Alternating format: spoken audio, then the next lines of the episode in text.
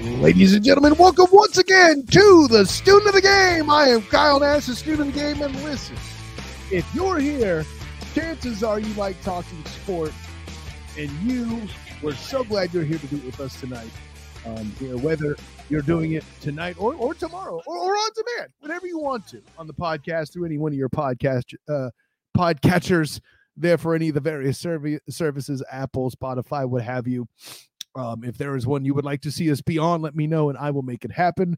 RSS uh, RSS feeds are our friends and getting the show to you just the way you like it. But if you also like the video version and are watching that currently, check out the Huddle Up YouTube channel, Huddle Up Podcast. We're streaming live there as well. You can also find the archives there for the student game show as well. Of course, you check this out on the A7BN Sports uh, Facebook Live. Check this out on the on the Buzzer Facebook Live. For those who remember my previous work with Danny Thompson, you can see this on the Student of the Game Facebook Live. Also on Twitter at the Student of the Game. The list goes on and on on where you can consume this honor, joy, and privilege that I have in giving you sports content. So enjoy uh, that. Now, you might be wondering, but Kyle, I see your face here, and but you're also on the Black and Gold Banneret YouTube page. Bing. Well, that's because I am fooling you. This is pre recorded, and I am currently covering the UCF uh, men's basketball team, the UCF Knights, hosting the Houston Cougars, who will be ranked number three in that contest. Last time the Knights played them there in Houston, it was a close game. It could be a close game once again. Granted, UCF does have some injuries, but also Houston, after a huge upset to Temple, uh, might be able to find some vulnerabilities there. Very interesting basketball game, and I'm covering it for the black and gold banneret. So look forward to that um, as well. But, anyways, let's get into some football talk. I want to go to college real quick because I I wasn't going to do it at first, but uh, uh again, whenever I have an opportunity to talk about Coach Prime, I'm going to. Yeah. I've, I've made jokes about Hall of Famer there's a defensive player that doesn't tackle very much. We all know it's Deion Sanders. I say that. Yeah. Uh, the what he's accomplished already for Colorado's. Now I know there are skeptics out there who, you know, he's only going to do so much. But here's what I know: Colorado had one win last year in the Pac-12 a conference that isn't particularly great. And they bring in Deion to do something, as he has reminded the people there, uh, for that program that they haven't done in two decades, and that's trying to, you know, lift things up from where they were, right? You know, but I think Kordell Stewart might be the last prominent Colorado Buffalo that comes to mind. You know, um, I digress. Punchline's this: you're a one in eleven program, and you still find yourself to have the 30th best recruiting class, if I read it right. That's a statement, folks, right? This is the kind of swag, not swag, swag hmm. that Deion Sanders brings to a program. Moreover, seeing what the Pac 12 is, a conference where Caleb Williams and Lincoln Riley offensively dominated it previously, he brings in two top corners in the nation so uh, pairing that some experts could claim might be the best pairing in the nation, right? I'm not a big college analyst. I, you know, I don't necessarily know the entire roster, but the fact that you're hearing these things in a let's say in a situation for a program that had previously won a single contest is a whole ball of wax the likes of which I I cannot what is words cons- like I don't care if it's Deion Sanders. I would not have expected that big a jump. And there's some ratings out there that say he had either the fourth or the seventh best transfer portal class. It, those ratings get tricky because different programs bring in a different number of transfers. So how good a, a, a transfer portal class can or can't be is, is tricky. I, I don't really feel like those being rated is is is a science per se. It's more of an art, and it's not even a very structured art, right? But for Deion to do that in a conference that was previously dominated by Caleb Williams and Lincoln Riley and Chip Kelly at UCLA, right? Um, that was eventually won by Utah. Oh, by the way, two of those teams, not even on there uh, in the conference anymore, they're in the Big Ten. Well, that makes it all very interesting, doesn't it? With the swag that Prime is bringing to this conference, or I should say specifically the, the Colorado Buffalo, I'm not here to tell you they're going to win the conference. I'm honestly not that brave. I'm not here to tell you they're going to be top 25 ranked or anything ridiculous like that. That would be that would be asinine.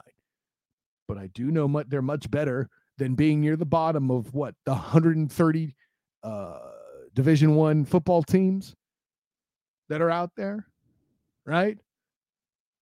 I think they're at least top 100 now, don't you? right? Like I say that jokingly, but I'll put it this way for a coach to improve a program by five wins is a fantastic accomplishment. If Coach Prime gets the Colorado back, the Colorado Buffalo back to bowl game status, I don't care if it's the Idaho Potato Bowl. Like, that's a win, right? If they play on the blue field for in Boise State for that bowl game, that's a win. A team with one win being bowl game eligible the next year. And I know people will scoff at that. Oh, you know, it's a lower bowl and there's so many bowl games. Okay, fine. But you know where bowl games do matter? Recruits watching. Right? Those are the facts of the case. And it's very interesting because if you have Coach Prime and his donors are even a portion of what he is uh, implicated in some of his speeches that you've seen on YouTube, and his reach on social media is a fraction of what it looks like it is, he's in a scenario where NIL won't have him losing recruits necessarily, but keeping them in the building if he wants them there. See, that's the part about NIL people don't talk about it is is well, you know, if somebody offers a good enough NIL deal, maybe a guy can be convinced to say when he would have otherwise transferred. Now, how good a practice that is or isn't is completely another conversation. But don't tell me it's not on the table. Don't tell me that guys with NFL aspirations don't see Coach Prime as an opportunity, regardless of the side of the ball they're on, by the way. Who's going to teach a player to be a brand for himself better than Prime, who invented the term business decision for a player? Deion Sanders Claus coming to town was narrated by Denis Leary. A lot of you are going to go, who the bleep is that? Which, you know, isn't he the old guy in the firefighter show? So many people don't remember he's a comedian because they weren't alive yet. Okay. By the way, some Denis Leary schmack on the show tonight. Didn't think that would happen.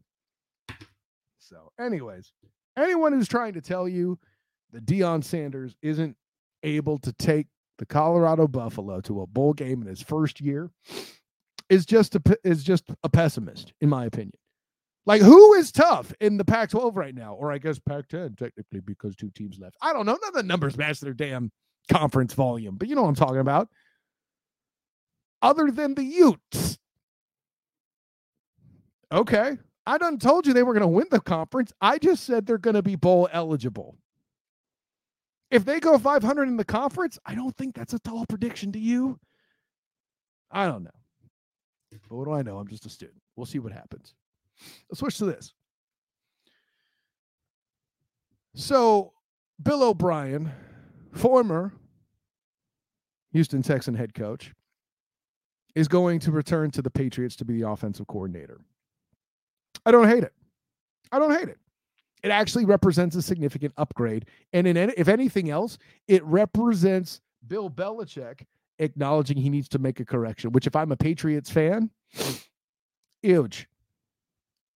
Not something you saw a lot of previously, right? Bill Belichick has a reputation, fair or not, I think it's pretty fair, but fair or not, of being how you say petty and and and hard to to prescribe change, right? but I think Bill O'Brien's arrival is a good thing. Keep in mind, it, it's not like the football part was what he did bad. It was the GM part. The Texans gave him too much power, period, point blank, end of story. Right? The Laremy Tunsil debacle with the picks that they gave away to get him to Miami which helped bring Miami to prominence in no uncertain terms, Like that, excuse me, that to me was more his downfall. I don't think it was about his coaching, right? The Texans were at least playoff competitive and participating before they lost DeAndre Hopkins, JJ Watt, Deshaun Watson, et cetera, et cetera. So, in a scenario where you're trying to get a quarterback who's promising, maybe not the best in the league by any stretch, but promising in a division where at least two of the teams may decline. We don't know what's going on with Tua in Miami. We don't know the quarterback situation with the Jets. We're just pretty certain that Zach Wilson isn't the answer. I'm pretty sure Joe Flacco, not a factor. The draft will determine their fate, which means they'll have a pure rookie at the quarterback position. And as it stands, the Pats, for all their alleged limitations, one game away from the playoffs. Hell, that debacle at the end of the Raider game, where he was once again playing his former uh, disciple in Josh McDaniels, and McDaniels beat him again, where previously he had done it with Tim Tebow on his roster. Figure that out. Granted, he wasn't playing. That's not the point. But I think if you're telling me that Bill O'Brien is becoming the OC and they only need one more win, I think Bill O'Brien represents a single win improvement at the very least. I, I, can get behind that, especially with a declining AFC East. And I'm not here to tell you that the Bills are are um aren't declining in their own way, if you're to believe what you saw this past weekend, right? But they're still clearly going to going to win the AFC East, one would think, right? Even though at one point they did have the worst record in the AFC East. Like I don't think anybody stopped believing they would win the division. Anyways, unless you were a Dolphins fan, of course, that's a whole other question. Anyways, enough about that. Uh, we got playoff football to talk about. Conference Championship Sunday. It's going to be amazing stuff. Um, I brought in a couple of very fun guests to talk about the AFC, and we'll get into that right now. And as promised here, the treat in question, the two AFC representatives. Of course, you know my man down at the bottom of the screen, Mikey Byrne, the Burn himself of the Five for Fighting Pod on the Huddle Network. Do, do we call it podcast network? network? I don't know. It gets confused. Anyways, Mikey Burns in the building. Uh, people have given us positive feedback for our end of year awards, as they should. And of course, a man you may not have seen for some time since, I don't know, the preview for the Chiefs. You would think I would have talked about the Chiefs more, but they were just kind of boring in their trip to the top from the shores of the St. John's, representing A7BN Sports and other entities out there. My man, Brian Paul, you know him better as BP. What's going on, guy? Whoa! Back to the AFC Championship we go. so yeah, straight out of the uh, martial arts school. That's that's wonderful. Literally off the mat into the podcast.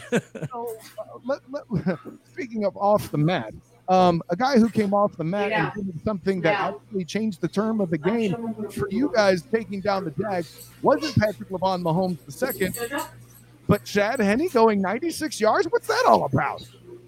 Well, sometimes you have to just pop open a Henny and and just let the old man fly. And this guy's I saw that Kyle and the first thing I said was, "Uh oh, there went the Super Bowl. We're done.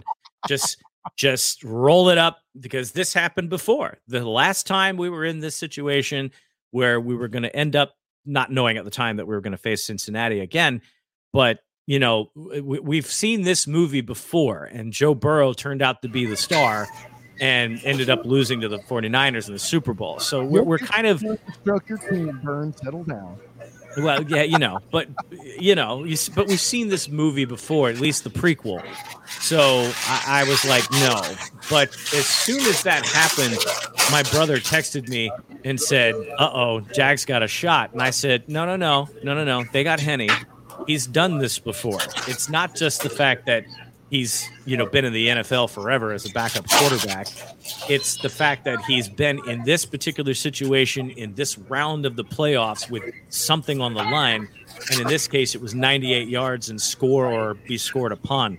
And also, I'd like to congratulate Chad Henne on such a successful touchdown drive. This is the same quarterback who drove down the field 98 yards, who was the starting quarterback for the Jacksonville Jaguars for six seasons. Thank you, Trent Baalke, for being an idiot general manager and getting rid of a very good backup quarterback who might have saved you at some point um, had you not had a business decision in mind. Trevor Lawrence can enjoy the pecan waffles all he wants, but if ever Trevor goes down, who is behind him? We've got Chad Henne. I don't know what y'all got down there, but well, y'all are going home anyway, so we're not worried about it. But well, I, digress. You know, is a decent backup quarterback, but he ain't great. I get it. And, and by the way, let's take business off here at the Waffle House because even though Jamal Agnew very tragically fumbled that ball, would have ruined that, that ended up ruining that drive. Did you think Trevor Lawrence truck that dude running the football? Effectively, I got excited about that. Sunshine. Well, yes. Well, yes. He he he went back, and and this has been a recurring theme with Trevor Lawrence this season is his success on Saturdays. And the dude basically felt like he was in Death Valley, and it wasn't Pederson, it was Swinney on the sidelines, and and they were just they called his number. He ran with it. He lowered the shoulder, smacked all 16 pounds of him um, but he, he, actually, you know, ran some force, some effort. And I, I, noticed that across all of the commentary, especially with the AFC playoff games throughout the playoffs so far, that everybody has talked about the youth movement that's taking place at quarterback. You know, you've got Mahomes, you've got Burrow, you've got Allen, and Trevor Lawrence is starting to creep into that picture. Now, will he stay in that picture? Is yet to be seen because the Jags have been known to do what the Jags do and rise to prominence and then spend five years in obscurity. So we may or how may much, not. How much cap space does Jacksonville have going into the offseason? Um, they're going cap make, space. They're going to have to make some yeah. decisions. That's for sure. Yeah. But okay. I'm sure they're going to be able to clear some with some of the guys they're going to part with. Like I'm fairly certain Marvin Jones, he's going to be gone. I'm pretty sure yeah. Shaquill Griffin, much to my chagrin, is going to be gone. Um, so yeah. that's going to free up some of it. Right, and and that's a name that we didn't hear a whole lot of as Griffin this season. He really wasn't a factor in the Jacksonville defense like we had anticipated he would be. So yeah, when when they open up some cap room, you know they're they're going to be able to make some decisions on defense. But the, the good news is for at least for Jacksonville, they they put on a really good showing in this game. Not not to belittle anything that they had done, other than the fact that they rolled Patrick's ankle, and you know that's many people of the proponents are saying that that's the reason he didn't torch them by 50 but regardless, you know, Jacksonville showed out. I mean, they they they did what most teams do against Kansas City, and they figured out Spagnuolo's defense and found a way to plug the holes and get into situations where the Chiefs are chasing somebody downfield instead of keeping it in front of them. Kansas City's defense, and I've said this time and time again, has always been porous in the Andy Reid area uh, Andy Reid era, rather. They're, they're trying very hard to out track meet somebody with their offense, using offense as their defense. And it's not really been successful. Spagnuolo's done better at it. They've gotten much better at defending the run, but they still run that too high safety. And there's always a hole somewhere in the middle that a, a very savvy tight end, say, like a George Kittle, who proved that in the uh, in the NFC divisional round, once he finds a hole, they're going to exploit it. And, right. and that's something that Kansas City does not do very well is is plug those holes in zone defense. And more often than not, they, they end up giving up chunk plays, which a team like Jacksonville eats for lunch and eventually scores on. And that's exactly what they did in this game. Right. And one could argue the weakness of the offense right now might be the tight end spot there, too. Final uh, point I want to throw in there, too. You know, Shaquill Griffin, it could be argued as a big reason why uh, Christian Kirk ended up in Jacksonville because when they played last year, you know, when they were mired in Urban's bad coaching, that never gets old. Um, the game against the Cardinals, where they battled against DeAndre Hopkins, he had three catches and I think like 20 something yards, being guarded singularly mostly by Shaquill Griffin. But what receiver receiver had a day that day? One Christian Kirk, who was able to show out and earn himself a contract. So there you go. Um, when it comes to Jacksonville, um, I know you talked about tight end spot maybe being their weakness. Mm-hmm. Um, Evan Engram actually had a pretty good year for a guy who was a cast off from. But he didn't break till late, is my point. And sure, I'm not, I'm not saying it's a glaring weakness. Let me be clear. I would say the glaring weakness is a receiver named after Christian Kirk. Uh, because uh, I mean, that guy that guy had a day, but it, after him, it's it. I feel like it's here's a cliff, and there it goes off the cliff. Well, I, I that that might be accurate, but Zay Jones has been a big, factor. While Marvin didn't have as many yards, he what he did show up in big moments with touchdowns. Now, the reason why Marvin Jones is going to be parted with is that his uh, how you say at his age group at, at the contract he's commanding a billion dollars. Yeah, well, it's I don't know that it's super big, but I can d- guarantee you it's not third receiver money where he was Correct. brought in basically be the, being the number one when Trevor first arrived, right? So I, I feel like that's going to be a business decision. I would think they would probably for, prefer to keep him around, but they got to leave some room for not only signing Trevor at some point, but also the Stevan Ridley trade sneaking around here in the background. You know? Yeah, because um, how is he back? What is his? We don't know. He's, okay. So, like, um, I think reinstatement is is being stated as most mo- mostly a formal inevitability. I don't know that we have an official word on that, but um, from what I've heard from people around the organization, I sound so official. From what I've heard around people around the organization, he is chomping to get involved. And watching Trevor Lawrence improve before his eyes can only be adding to the excitement. I mean, I would I would say someone in his position is wholeheartedly chomping at the bit to get with a up and up and rising quarterback after you know the end of his tenure was Matt Ryan being basically a shell of his former self and seeing that Desmond Ridder and Marcus Mariota are the options uh, prior to the trade, I would be chomping at the bit to get to somebody like Trevor Lawrence as well. Ladies and gentlemen, with BP and Burn both, context. That's what they bring to the table here. With that context in mind, um, I will say this I don't know exactly how you did it, but let's put it this way the Bills have become far too Josh Allen dependent. On this, our good friend Ernest Christian is absolutely true. And the Bengals defense, I mean, there are many times where they just get completely written off. I mean, is it just because Joey Burr gets all the attention, or what's up there, Burn? Um, okay, so here's the thing. It's funny. Eli Apple before January is about as effective as a loaf of bread. Crispy, toasted, sometimes good. Eli Apple, once the calendar turns January, somehow becomes a decent cornerback. Um, I was looking at the pro football talk and, and pro fantasy football focus and all that stuff of, of, of, the grade. But I digress. No, no, I, I, was looking at the grades. I was looking at how how how it compared offense versus offense, defense versus defense, and it was Stefon Diggs is a 94, which was somehow higher than Ja'Marr Chase. I don't understand, but we'll get there later, I guess. Probably um, experience alone, but details. Sure. Uh, Gabe Davis was in like the upper 70s, and they were going up against uh, obviously Eli Apple, who was like a 54 and a half, and CTB is a was a 55 and a half or something. So I was like, okay, so basically they're telling me that this game is going to be d- deterrent on Jessie Bates covering over the top and helping out whomever has Stefon Diggs and whomever has to play Gabe Davis one on one, if they can keep that factor at bay, it gives you a shot. Um, The defense itself, and this is this is where I think Joe takes a lot of the media attention, but Joe will be the first one to give the attention to anybody else. the addition of Trey Hendrickson, yes, from New Orleans, is what has made this defense go. And you're well, that's into last year as well. Correct. That's what I'm saying. His acquisition gave them a solidified defensive end that can come off, that can create havoc. I know he's not. I know you know that. That's for the uh, audience. Correct.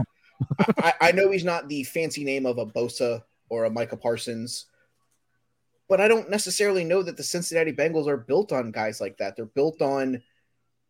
Okay, so Trey's out this week. It's got to be Sam Hubbard. Sam's out this week. It's got to be, you know, DJ Reader on the inside's got to be better this week. Logan Wilson, Jermaine Pratt.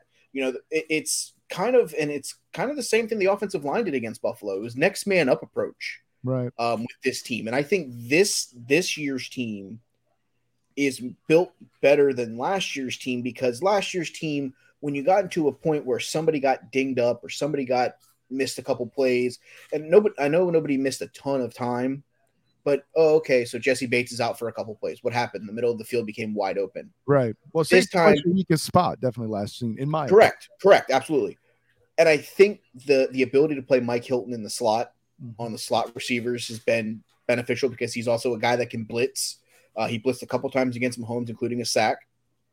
I think that the way when you look at this Bengals team, Zac Taylor has done a better job of having whomever is the next guy up playing at, I'm not going to say the same level as the guys that they're replacing, but at least are able to fill in and it's not a drop off where you're like, oh great, here's here's the Achilles heel, here's the weakness, here's Travis Kelce, George Kittle, whoever's going to be running across the middle because Jessie Bates needed a breather one for for a player too.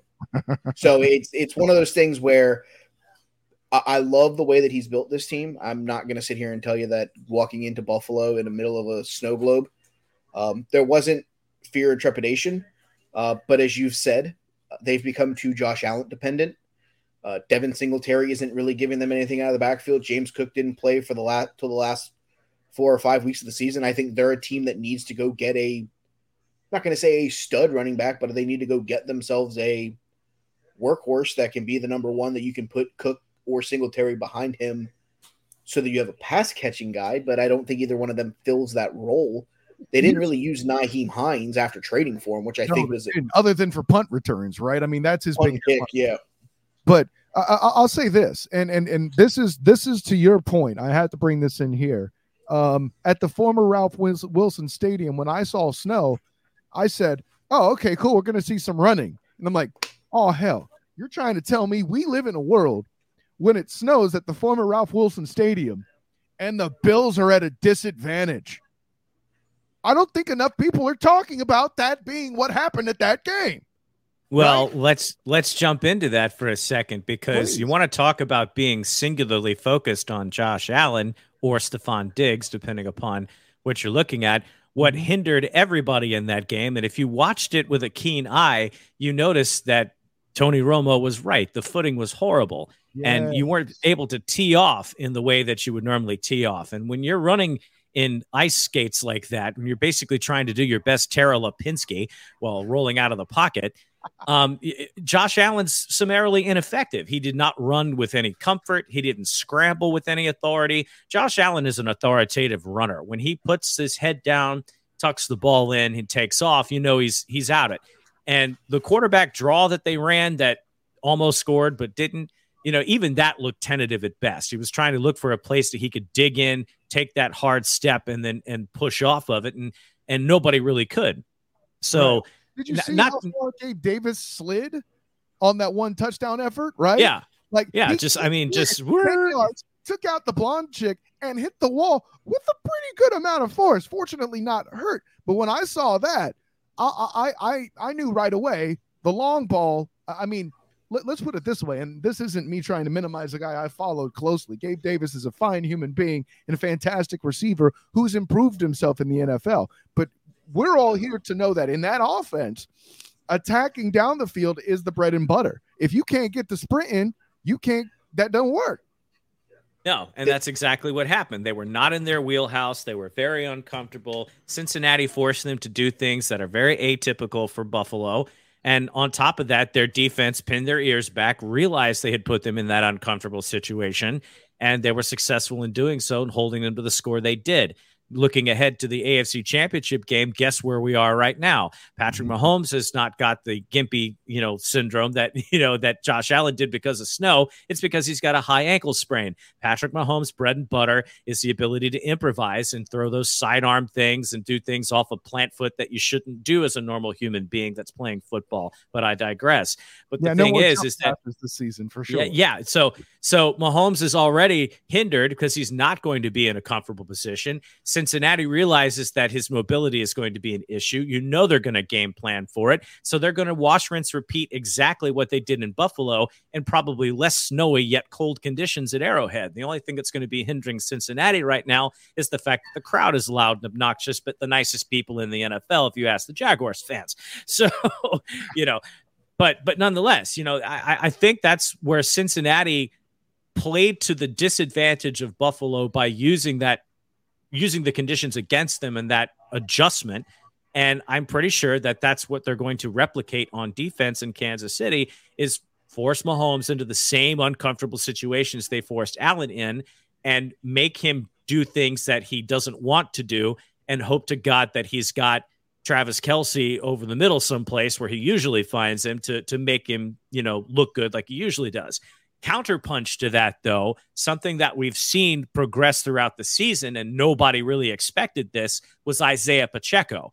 Nobody expected that kid to do what he's done this point in his career. And if they scheme for that correctly and make him that workhorse and then mix in a dash of the the screen pass here and there give patrick something else to do besides what he normally does i think that would make cincinnati think twice and step back. You might have to consider you know big red you might want to run the setup pass this time instead of the other way around like they're typically doing.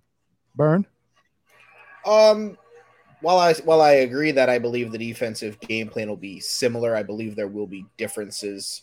Um, in this situation. Um, Travis Kelce greater than Dawson Knox. Uh, obviously, obviously, you're going to have to to find where 87 is all day. Make sure you have somebody uh, that not only has good coverage skill but has good tackling skills. Because the thing is, against Jacksonville, it was oh look, he caught the pass.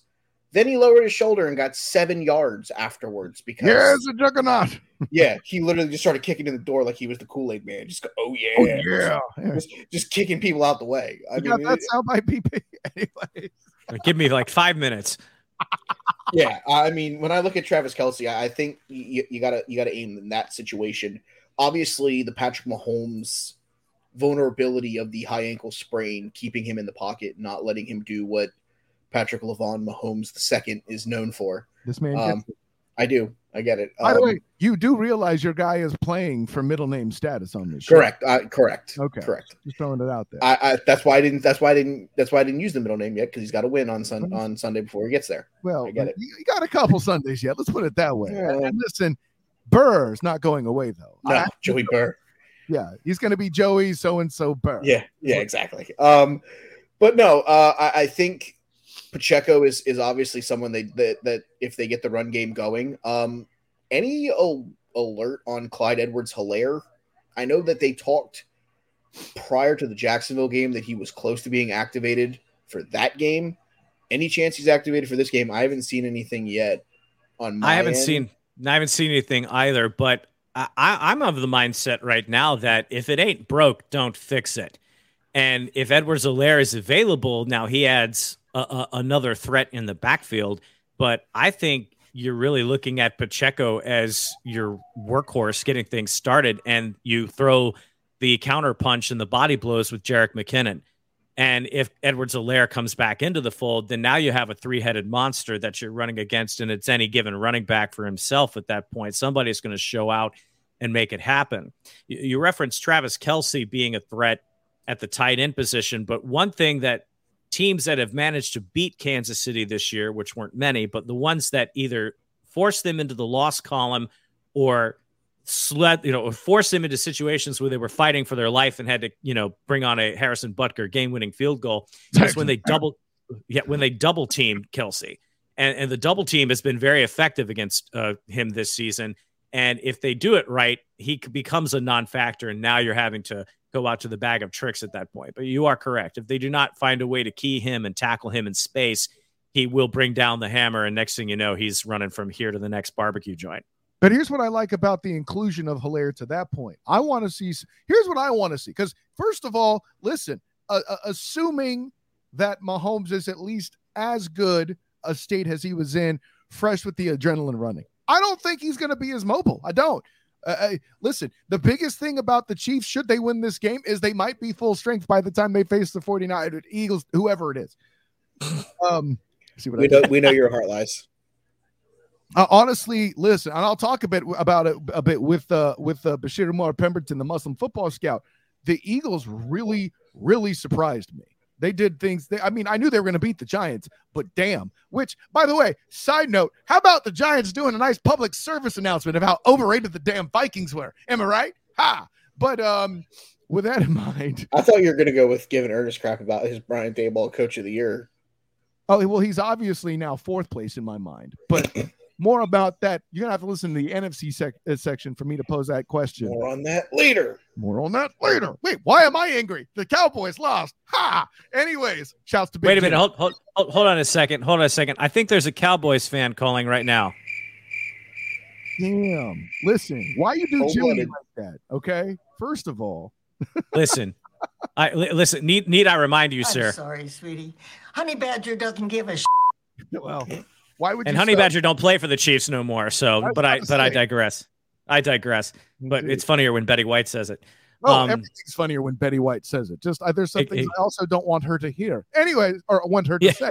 But with That's that in true. mind, Clyde Edwards Helaire being a part of that backfield because the outside run is off the table simply because Patrick Lavon Mahomes II can't. Did, y'all saw him try to turn out to hand that ball off. It wasn't a thing. Yeah, And he can't listen, reach that stretch play to he- save his life. It was it was getting read by the defense faster than my eight year old goes through Harry Potter books. Okay, so reading reference people, come on. Anyway, so but I think a way they can account for and and get around that is maybe just throwing uh, Edwards Helaire in there around doing some fancy things in the backfield lining up. They could then you know go from there and putting him into the slot and do a lot of fancy stuff.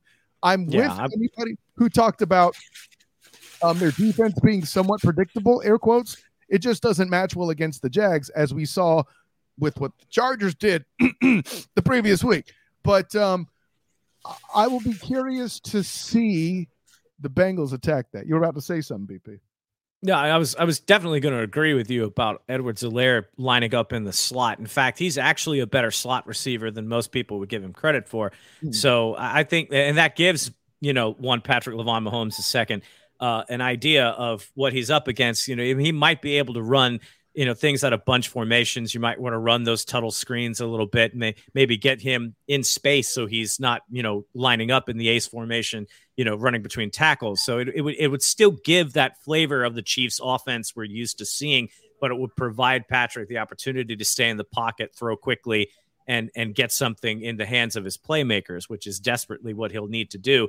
Because you're right, running that stretch play was like watching him try to run hopscotch. It was terrible, mm-hmm. and it was hip, hippity hop, a left, right, and I was waiting for him to fall on his face at that point because he could not put any pressure on that ankle whatsoever. And you got to you got to remember now, a high ankle sprain is not an injury that you just come back from. Right. Most recovery time could be up to eight weeks, but you know he's going to be jabbed with needles, and there's going to be enough cortisone in him to stun a rhino for the next week and a half Hmm. to see that he just gets through this game and, and possibly a Super Bowl bye week at this point, which would be the only way he'll he'll really rest it. And by the way, with that in mind, pairing uh, Edwards Helaire, Pacheco, um, or McKinnon, at least there's one option there that could also help in protection as well. Um, you just don't know what they're doing with it. That that that act of deception in the offense is a key to success. Trust me. I know a little bit about that with the coach that's running a third string quarterback, the third quarterback he's had to start this year and has had no consideration for coach of the year. But enough about that. Um, Mike Byrne. Uh, when looking back at um, obviously these two teams meeting earlier this season, um, Cincinnati was able to do what we've talked about, and that's keep guys and keep the ball out of Travis Kelce's hands. Four for 56, no touchdowns. They're going to need something. I'm not going to say it's going to be that. They need something similar. They need a six, six or seven for 80 and no touchdowns. I think is a win because now you're hope now, now you're hoping that the the three headed potential three headed running backs can, can do work or that MVS or Skyy Moore or whomever Juju Smith Schuster. So what what's funny about that is the number I used was if the Jags can do 80 in a touchdown, that would be a win. Now, obviously they didn't. BP can tell me all about that. But Correct. yeah, it's funny you say the same thing minus the touchdown.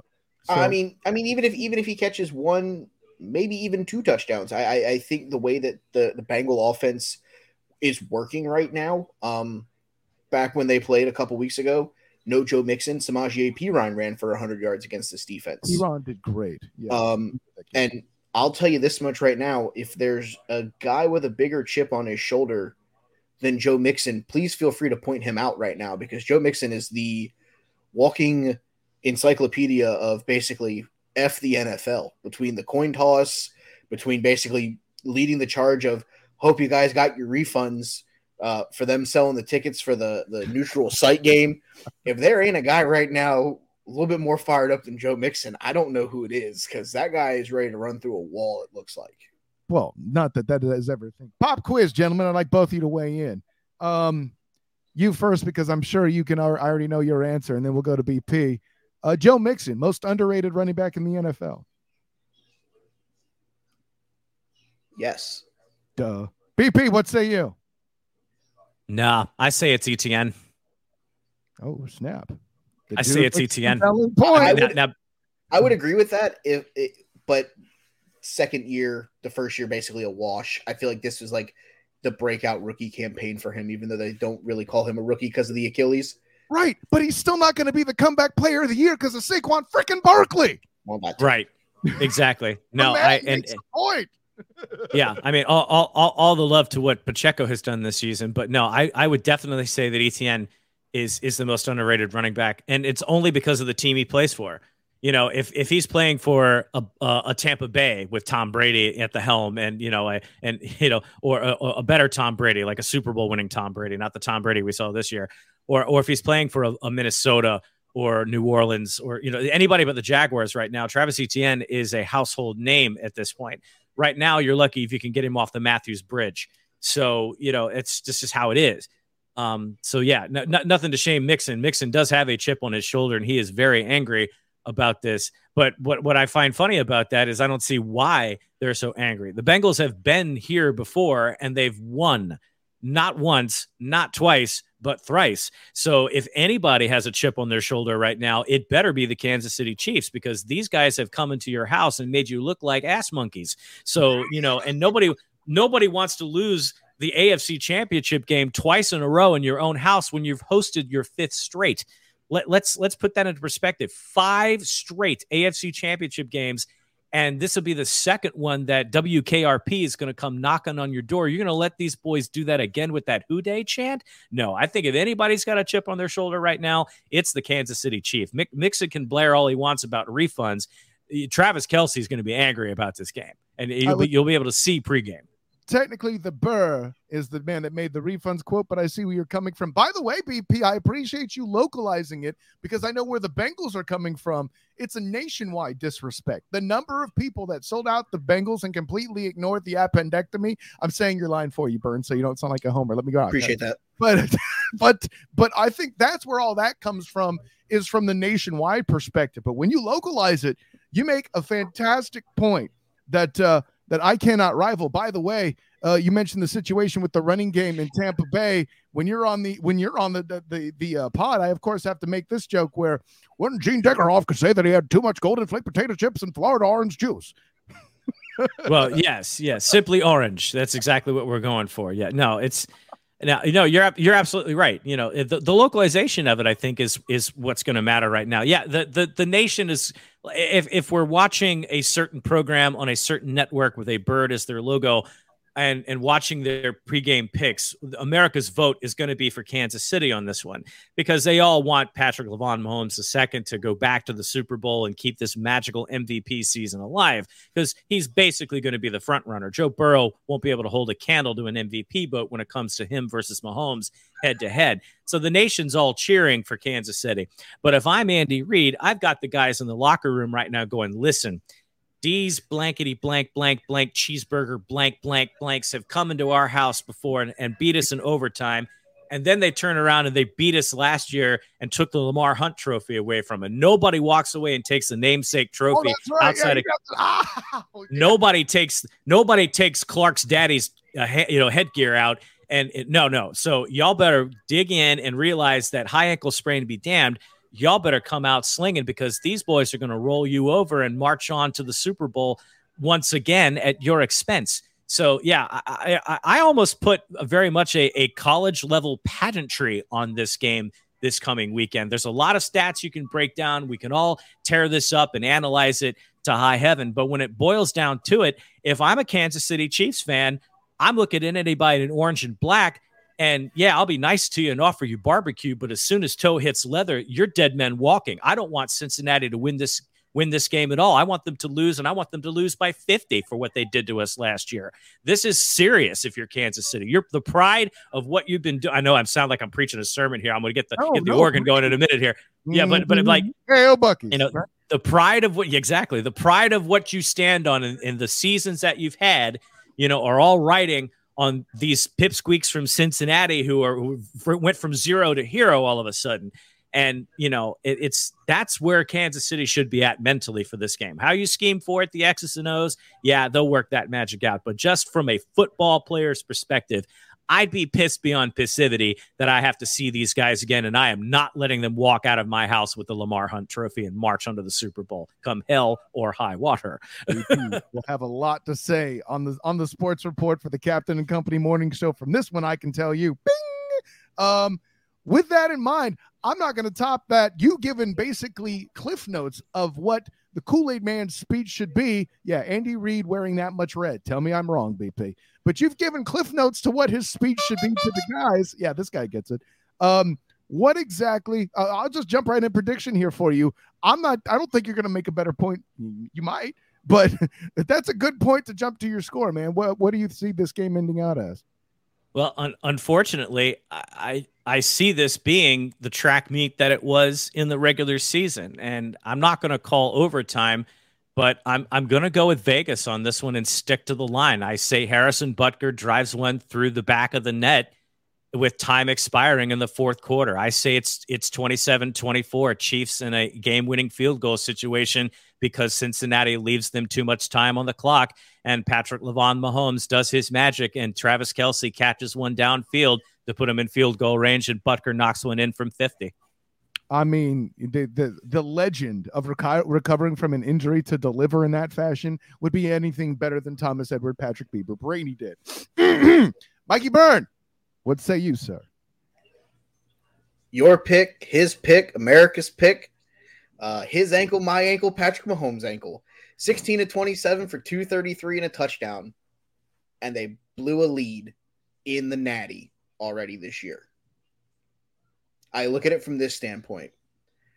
I want every person on NBC, I want every person on CBS to pick against us because you're just going to keep playing into the hand that is the Cincinnati Bengals. we talked about it whenever the coin toss situation occurred. They thought we weren't going to get there. But guess what? They've got to play us.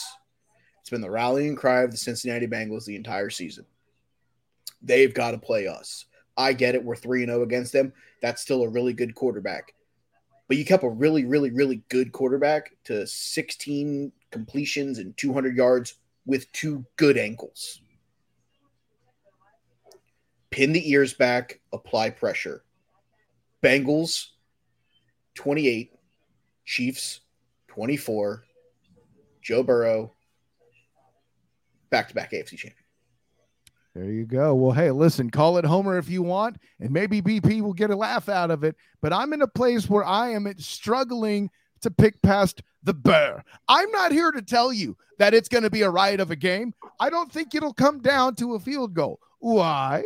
Someone's going to be into a pressure situation where it is, in fact, a touchdown that wins the day. Sure, maybe they can give you some free football with a field goal, but I don't think that's what's going to happen here. Patrick Lavon Mahomes II is going to miss a throw or two somewhere because throwing the football is a full body motion. Does this mean that he will suddenly not be called Patrick Lavon Mahomes II on the show? Child, please. I'm still trying to figure out how he made that third and 21 in the Super Bowl to beat the Niners in what should have been San Francisco. Sorry, I I'm I'm talking with a therapist about that. But the punchline is this. Not really, I hope. But the, but the punchline is this. At the end of the day, um, I do see a shutout. This is going to be an over the likes of which we would expect with the Big 12. Whether it delivers that or not is a whole other question. What do you Death got? taxes in the over? Bing! This guy got it. This guy gets it. Um, but um, I have 31-27 final score in favor of the Bengals. I believe Joey Burr throws the ball down the field. A key catch is made. Maybe Mixon gets the final touchdown. But at the end of the day, um, I see Joey Burr making the one extra play that Mahomes can't because he's limited by injury late in the game. And pain sucks. I, we'll leave it at that. So, gentlemen, quite the segment. I was going to say only 30 minutes, but we did more. And why? Because I'm the host and I can do what the beep I want. Does that sound familiar to BP? Somebody else say that sort of thing that you know? Anyway. Yeah, this sounds familiar too. Touchdown! Kansas City! Get See, used now- to it. Now both of y'all have an opportunity to be Homer. I love it. We'll start with you, Brian Paul, BP from the shores of the St. John's. Tell the world where you can be found, my friend. Well, you can find me every Monday through Friday morning on Captain and Company in the morning. I do the sports wraps, and just for funsies, I do the horoscopes. You can also find me calling high school sports here in North Florida, courtesy of Florida Sports Broadcasting. Check us out, floridasportsbroadcasting.com, and subscribe to our YouTube channel. Click the notification button to hear my dulcet tones every week during football season. I wondered where that Instagram follow came from. I'm gonna need to follow back here right shortly. That, that Um, would be us, yeah. I, I, appreciate that that too. By the way, thank you for the extra opportunity to drop the Florida Sports Broadcast, Broadcasting name here on the show. Honor, joy, and privilege. Thanks for coming aboard, BP. And of course, I always enjoy, enjoy when I get a chance to feel the burn. Mike Bernier, Five for Fighting podcast. Tell the world. Yeah, uh, Kyle already mentioned it. Five for Fighting on the Huddle Up podcast feed. Um, you can listen to Kyle dunk on Ernest EJ Christian on the Tuesday live show that they do. It's become like a national holiday for me. I just getting to watch Kyle dunk all over Ernest. It's great. A national holiday weekly, bro. That's the biggest compliment you've ever given me, Hey, that's what I do, man. other than hanging out with your family, of course. Something EJ will never do. Exactly. Cash that, cash that in. Uh, also, you can follow me on Twitter if you would like. They call me Burn, B E R N, last four letters of Burn, because it's my last name. Um, I Yes, also do a that's burn Switzerland rather than burn as an ouch, but yeah. feel the burn. Hey, ring that register again. They got a lot of that in Burn Switzerland. Uh, yeah, so I also do a, a fun podcast uh, for the local men's baseball league down here in South Florida. You can find that at Sunny Days and Double Plays. Um, then I do the uh, the uh, the wrestling show with Ernest, my good friend Joe, and producer Jim, aka Big Jim of Huddle Up Incorporated, as I've so elegantly called it. Um, you can find that at Take Three Wrestling. Uh, t- that's the the the number three, never the word, because I don't like to type. The number three, not the word three. That sounds familiar for people who talk about three point conversions. And I don't mean just for the XFL. Um, gentlemen, honor, joy, and privilege. Appreciate you jumping in. Um, listen, may the may the force be both with your squads, and uh, we'll see what happens, man. Looking forward to it. Absolutely. Thanks for having me on. Remember, kids, it's not peer pressure. It's just your turn. Thanks, Kyle. I like that. Anyways. Of course, thank you to Mikey Byrne and uh, BP for coming in and handling business with the AFC. I had planned to have the Muslim football scout Bashir Umar Pemberton talk some Eagles with me. You've seen him a couple times on the show already do a fantastic job with Eagles stuff, uh, but unfortunately, he had family issues. Um, you know, prayers to him and his family. Hoping everything with that goes uh, completely well for him. So you get to hear me talk about the game instead. And listen, I know what you're thinking. You're a Niners fan, Cat. We know which way you're going. Here's the thing. That Giants game, first of all, props to the Giants for their PSA exposing Minnesota as frauds. We saw that. I talked about that earlier. But the Eagles showed me something. I wasn't prepared to for them to be that quite, I don't want to say explosive, but balanced on offense. And Jalen Hurts was on no uncertain terms ready to go in that game. I don't think anybody will question Jalen Hurts' health at this point. No one will say that Jalen hurts. Sorry, I had to do it. Which leads me to this. Both teams have really good defenses. I don't think anybody's going to argue that. Nick Bosa is a defensive player of the year candidate uh, for the Niners. And Hassan Reddick, Fletcher Cox, and Dominican Sue are all members of the front for the Philadelphia Eagles. It's an impressive group on both sides. I don't think there's any uncertainty there. But and you may have heard me say this on either the Huddle Up podcast, bing, or the Earnestly Speaking podcast, bing. But if I'm breaking this game down, which I'm doing right now for you guys, it it, it goes this way. After seeing Jalen Hurts trounce the Giants and seeing the Niners offense, whether it's more conservative play calling that the fans have come to know and loathe from Kyle Shanahan, or dealing with having Mr. Irrelevant at quarterback and Brock Purdy, who has done better than literally any other Mr. Irrelevant in history. But what does that really tell you? It's still Kyle Shanahan on his third string quarterback, right? We see Patrick Lavon Mahomes the second with a bad ankle, ankle in the AFC. We're like, ooh, that changes the uh, path to history there. And yet somehow the third string quarterback being in the playoffs and currently undefeated. Well, I'll put it this way. We need to be talking more about Kyle Shanahan as a coach of the year candidate. I still got Doug Pederson. Go, don't get it twisted now. But for me, it's the top four candidates Pederson, Nick Sirianni of the Eagles,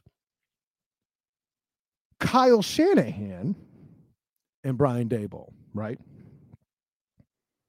I don't know. You, you, if you got anything different, listen. The comments are right there, ladies and gentlemen. Please uh, type it out. Also, the socials right here, the SOTG on Twitter and Instagram, Student Game on Facebook. At me all you want. Please let me hear the argument. But the the thing I keep hearing that I can't refute, despite the fact Trent Williams on the offensive line dominated left tackle uh, at the left tackle position, I should say, uh, against Micah Parsons and the Dallas Cowboy defense.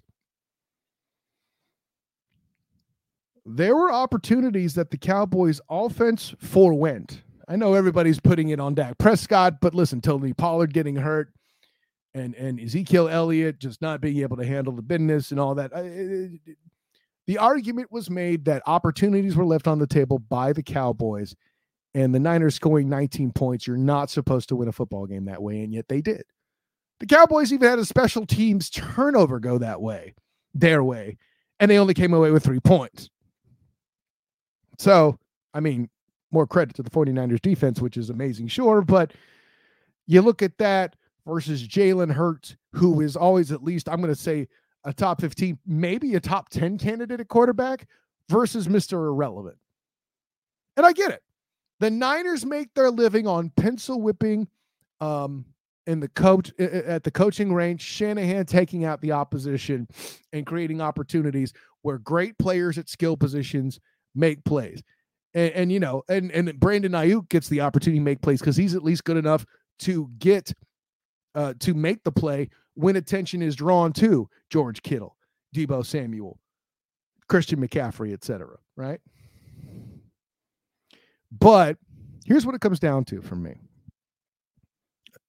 the Eagles run the ball well, and Jalen Hurts is a threat in the air. I wouldn't know which dimension I would try to take away from the Eagles immediately. But let's say you want to dare Jalen Hurts to throw. Fine. You cut off that running game. You make them one dimensional. You get them throwing the football in desperation and hoping to to to to you know make big plays and score fast. I don't see that happening, but let's say it does. For the Niners, it's a lot more simple to stop the run and ask Brock Purdy to beat you. The Lions, def- or excuse me, the Niners defense will be hoping to put the Eagles quarterback behind bars, which means they'll be attempting to make it so that they're Jalen Hurts. Huh? Huh? Right? Shut up. Anyways, meanwhile, the Eagles defense are going to be trying to take stock from Brock.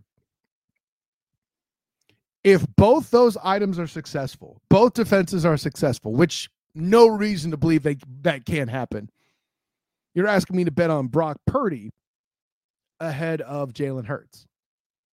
I can't do it. Take the under in this game if you're betting. I think it's 45 here as I talk to you and record this on a Tuesday night late. But I don't care what my hat says. I have the Eagles winning this football game, and um, I will be seeing the Eagles and the Bengals at the Super Bowl in Arizona. Right? I go to two Super Bowls, and the Bengals are in both of them. Figure that out. I mean, any excuse to go see Joey Burr is fun. I mean, I don't know what more I need to say about that. That just cleared its own right. But, anyways, enough about that. Thanks for joining in this conference championship Sunday edition of the Student of the Game course. I'm Kyle Nash, the Student of the Game. You can find me on Twitter at the SOTG. Find me on Instagram as the same, the SOTG. Check out my Facebook as the Student of the Game. My writings with the Black and Gold Banneret and the three point conversion, as well as my efforts with A7BN Sports, to mention covering the Orlando Guardians with the three point conversion A7BN Sports. So that should be fun as well. Doing a lot of interviews uh, with coaches uh, Terrell Buckley, the head coach, offensive coordinator, Robert Ford, of course, defensive coordinator, um, uh, Coach Carter as well.